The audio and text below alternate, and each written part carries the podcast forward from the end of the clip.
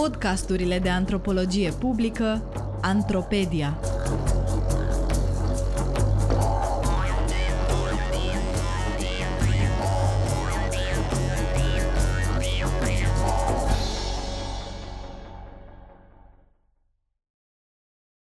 Oameni și câini Cum terapia asistată de animale tratează singurătatea socială în azilele de bătrâni din Scoția. De Cristina Douglas. Citit de Katia Pascariu. Bonnie își trage stăpâna de lesă și se îndreaptă înspre colțul sufrageriei, unde Morvin stă rezemată în cot în fotoliu, râzând din toată inima de hotărârea de neclintit a cățelului de a fi mângâiat de fiecare om în parte. Morvin e o bunicuță simpatică de 95 de ani care locuiește de aproape patru ani în azilul de pe malul râului Don din Scoția. De două ori pe săptămână, timp de aproape un an, am vizitat azilul cu vedere la râu pentru munca de cercetare de teren pe care o conduc pentru lucrarea mea de doctorat în antropologie medicală la Universitatea din Aberdeen. Lui Morvin îi place să povestească mereu despre copilăria ei, pe care și-a petrecut-o într-o zonă pitorească de dealuri a Scoției, cunoscută ca Highlands – Tatăl ei avea un soi de gospodărie fermă, numită Croft, unde creștea oi, ajutat de câini coli, faimoși pentru agerimea lor extraordinară. De multe ori când stăm de vorbă, Morvin îmi povestește despre câinii ei, Barney, un coli cu o inteligență ieșită din comun chiar și pentru rasa lui, pe care Morvin l-a avut când era copil. Barney, din englezul barn, adică hambar, și-a primit numele tocmai pentru că, pe vremea când era doar un cățeluș de câteva luni, a salvat doi cai dintr-un hambar care luase foc, rozându-le hamurile cu care erau prinși. Morvin îmi povestește de Barney de fiecare dată când ne vedem, poate chiar de mai multe ori în timpul aceleiași conversații, pentru că uită repede ceea ce a povestit cu doar câteva minute înainte. Asta pentru că Morvin suferă de demență vasculară, o condiție medicală care afectează capacitățile cognitive în special memoria. Cei mai mulți dintre bătrânii care locuiesc în azilele din Scoția și restul Regatului Unit suferă, ca și Morvin, de o formă de demență sau au probleme de memorie. Uneori, problemele de memorie sunt cauzate de o boală specifică, precum Alzheimer sau Parkinson.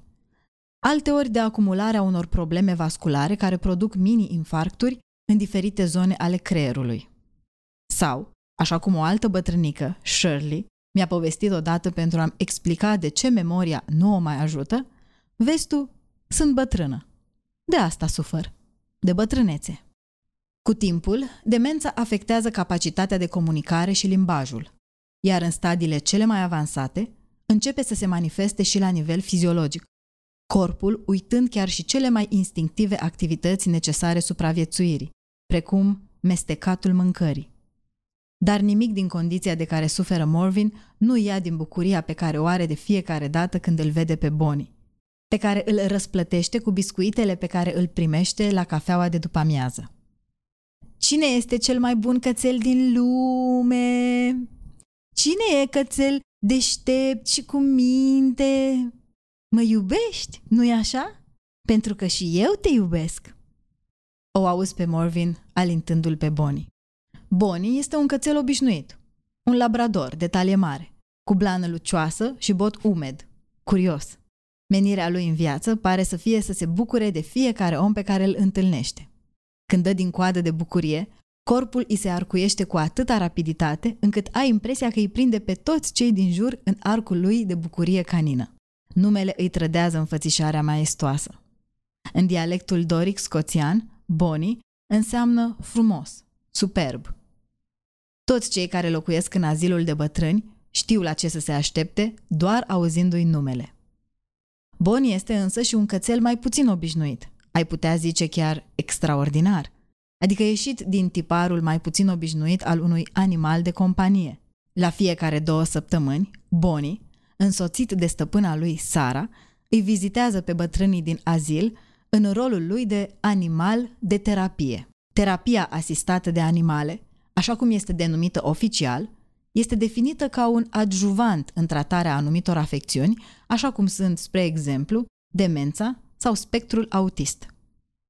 În multe țări occidentale, acolo unde a ajuns să fie recunoscută oficial, terapia asistată de animale nu ajută însă doar anumite afecțiuni, ci și simptome care pot apărea din cauza izolării sociale, așa cum sunt resimțite, spre exemplu, de către persoanele în vârstă care locuiesc într-un azil, persoanele aflate în detenție sau copiii din școli care au dificultăți de adaptare. Pentru că o boală sau o condiție medicală nu înseamnă numai simptomele ei fiziologice și psihologice, ci este în același timp și o condiție socială și culturală. Modul în care cei care suferă de o anumită condiție trăiesc, temporar sau permanent, în anumite instituții a căror organizare presupune structuri politice, sociale și o anumită adaptare a lor la cultura locală. Iar existența acestor structuri influențează uriaș modul în care experiența bolii este resimțită în viața de zi cu zi. Antropologia medicală, cu care interesele mele de cercetare se asociază, are în vedere tocmai aceste structuri. Cercetează cum felul în care o condiție medicală care afectează persoanele în vârstă, precum demența, devine o condiție socială, politică și culturală. Cu alte cuvinte, antropologia medicală examinează cum este diagnosticul încurajat sau stigmatizat, dacă cei care suferă sunt instituționalizați sau nu, care sunt modurile de îngrijire și cum această îngrijire este practicată în diferite medii sociale, culturale și politice. În acest context, terapia asistată de animale, dincolo de studiile clinice care arată potențiale beneficii la nivel fiziologic și psihic, este și o formă de îngrijire culturală. O astfel de terapie este posibilă numai într-un anumit context social, politic și cultural, în care relațiile dintre om și animalele de companie sunt deja văzute și trăite într-un mod specific, într-o formă de conviețuire intimă, nu cu mult diferită față de relațiile de familie. Tocmai această formă de intimitate cu alte specii, profund culturală, face posibil rolul terapeutic al animalelor. În multe locuri din Scoția, animalele de terapie au devenit, încă din anii 80, vizitatori frecvenți pentru pacienții din spitale sau centre de oncologie. Alteori merg la universități în timpul sesiunilor pentru ca studenții să uite de stresul examenelor. Alteori, poți vedea căței de terapie plimbându-se în aeroport, cu scopul de a-i relaxa pe cei care se tem să zboare cu avionul. În alte țări, căței sunt antrenați special ca membri ai echipei de zbor. Alteori, căței de terapie stau cu minți lângă copiii de școală primară care au dificultăți la citit, în timp ce elevul îi citește cățelului și îl mângâie. Un astfel de serviciu are și un nume specific, căței pentru citit, și este extrem de popular și de succes în Scoția. De multe ori, elevul își îmbunătățește aptitudinile exersând în fața cuiva care nu îl judecă atunci când greșește sau când nu citește atât de repede pe cât un om ar aștepta de la el. Terapia asistată de animale este diferită de serviciile specializate care implică animalele, așa cum sunt cele oferite de câinii pentru persoane cu probleme de vedere sau de auz, câinii polițiști sau cei specializați în găsirea persoanelor pierdute în urma avalanșelor sau a altor dezastre. În forma ei cea mai simplă, terapia asistată de animale oferă celor care beneficiază de ea companie socială, nu cu mult diferită de ceea ce oferă, de fapt, orice alt animal de companie. Altfel spus, terapia asistată de animale încearcă să creeze, prin prezența animalelor, o atmosferă familiară, într-adevăr terapeutică, diferită de atmosfera aseptică a unei instituții. Pentru că, de cele mai multe ori, boala sau instituționalizarea de orice formă restricționează un om de la statutul de pacient, văzut în principal prin prisma bolii mai degrabă decât ca o persoană complexă cu nevoi sociale. În primul rând, calitățile unui animal de companie sunt să iubească interacțiunea cu oamenii, apoi să fie tolerant la zgomotele, deseori chiar vacarmul, din jur, sau să nu se sperie ușor la gesturile uneori bruște ale oamenilor sau obiectelor care se află în mediul pe care îl vizitează. Un azil, un spital, o școală sau un aeroport reprezintă, cu toate, un amalgam de zgomote, mirosuri, obiecte necunoscute, o forfotă care poate deveni copleșitoare pentru un om, dar cu atât mai mult pentru un animal, ale cărui simțuri sunt mult mai acute. Tocmai de aceea, O parte din evaluarea animalului înainte de a fi acceptat în programul de animal de terapie este testarea nivelului de desensibilizare la stimuli externi. Terapia asistată de animale nu este limitată însă doar la prietenii noștri canini. În fapt, terapia asistată de animale poate fi pusă în practică cu orice animal individual sau specii cărora interacțiunea cu oamenii le aduce bucurie. Astfel, spre exemplu, există pisici de terapie, ponei, măgari sau cai de terapie, fiecare dintre acestea cu potențiale și aplicații diferite, printre cele mai cunoscute fiind terapia asistată de cai sau terapia ecvestră, cu un succes recunoscut în asistarea persoanelor din spectrul autist. Alte specii sunt mai puțin obișnuite, așa cum sunt, spre exemplu, bufnițele, ratonii, aricii, șerpii sau tarantulele. Pentru ca terapia să fie eficientă, nu este de ajuns doar ca omul să aibă beneficii, ci și animalul. Relația trebuie așadar să fie reciprocă, chiar dacă beneficiile pot avea naturi diferite pentru om și animal. Cineva se poate întreba totuși ce legătură au animalele cu antropologia. În fond, o știință care se ocupă cu treburile omenești. Sau ce treabă are, iarăși, antropologia, care de multe ori se uită la culturi îndepărtate, la cum alți oameni din alte părți ale lumii văd și se raportează diferit la univers și la semeni, în funcție de ceea ce a fost denumit cultură. Ce legătură are așadar antropologia, care se ocupă de cultura grupurilor sociale, cu ceea ce ar putea părea, cel puțin la prima vedere, de domeniul psihologiei, al asistenței sociale sau, mai mult, al zoologiei. Chiar și antropologia medicală, o ramură care s-a dezvoltat imens în ultimele patru decenii, abordează biomedicina ca pe un fapt social, politic și cultural, dar care nu include aspecte dincolo de societatea sau grupurile umane care o modelează diferit în funcție de contextul în care este practicată.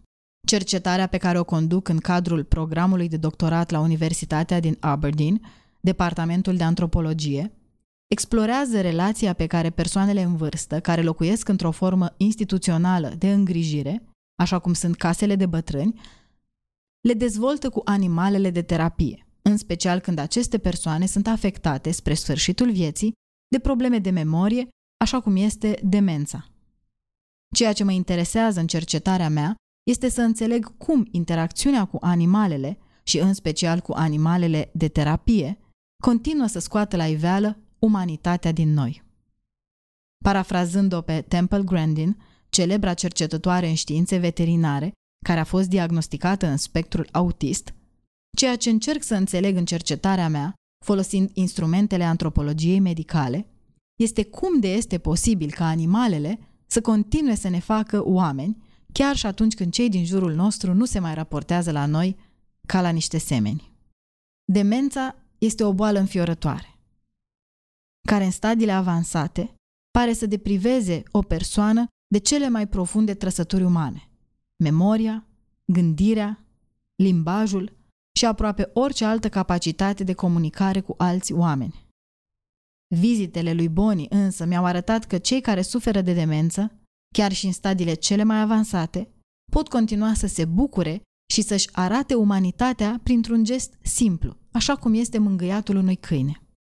Ceea ce am învățat de la câinii de terapie este că ceea ce îi deprivează de umanitate pe cei care suferă de demență nu este atât condiția medicală în sine, cât prejudecățile pe care le avem noi, ca oameni, despre ceea ce înseamnă să fii om. Cei care suferă de demență nu încetează să fie oameni, doar noi, cei din jurul lor, încetăm să-i privim astfel. Este cumva ironic când te gândești că cei care, într-un fel sau altul, sunt marginalizați social de semenilor, se reintegrează sau cel puțin sunt acceptați, fără să li se ceară nimic în schimb, printr-o socializare cu alte specii. Că acolo unde semenii noștri dau greș, stigmatizează sau marginalizează, animalele au acest potențial de a repara. Din această perspectivă, relația omului cu animalele are nu doar un potențial de vindecare pentru fiecare individ luat în parte, ci și pentru societate în general.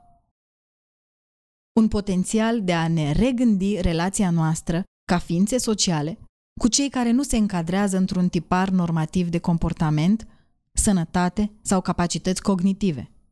Într-un fel, terapia asistată de animale, acolo unde contextul cultural este favorabil, are acest potențial de a ne regândi pe noi și pe animale, ca ființe care suntem legate într-o țesătură socială. Iar țesăturile sociale de orice fel sunt preocuparea principală a antropologiei. Pentru Morvin, vizitele lui Bonnie la azil sunt o continuare a relației pe care a avut-o în copilărie cu Barney și cu ceilalți coli la gospodăria părintească. Câinii au fost atât de prezenți în viața lui Morvin, încât acum, când ea trăiește într-o relativă izolare de restul lumii, într-un fel de prezent amorf, în care memoria a ceea ce se întâmplă în jur nu durează mai mult de câteva minute, prezența lui Bonnie îi readuce, într-un anumit fel, lumea din care cândva a făcut parte. În același timp însă, Bonnie o ajută în prezent să simtă că prezența ei în lume nu este doar o corvoadă, că nu este doar o carcasă lăsată în urmă de o minte din care au rămas doar fragmente, că existența ei încă contează pentru cineva. Iar să simți că faci parte din lume, că cineva observă și se bucură că existi, este ceea ce avem nevoie cu toții.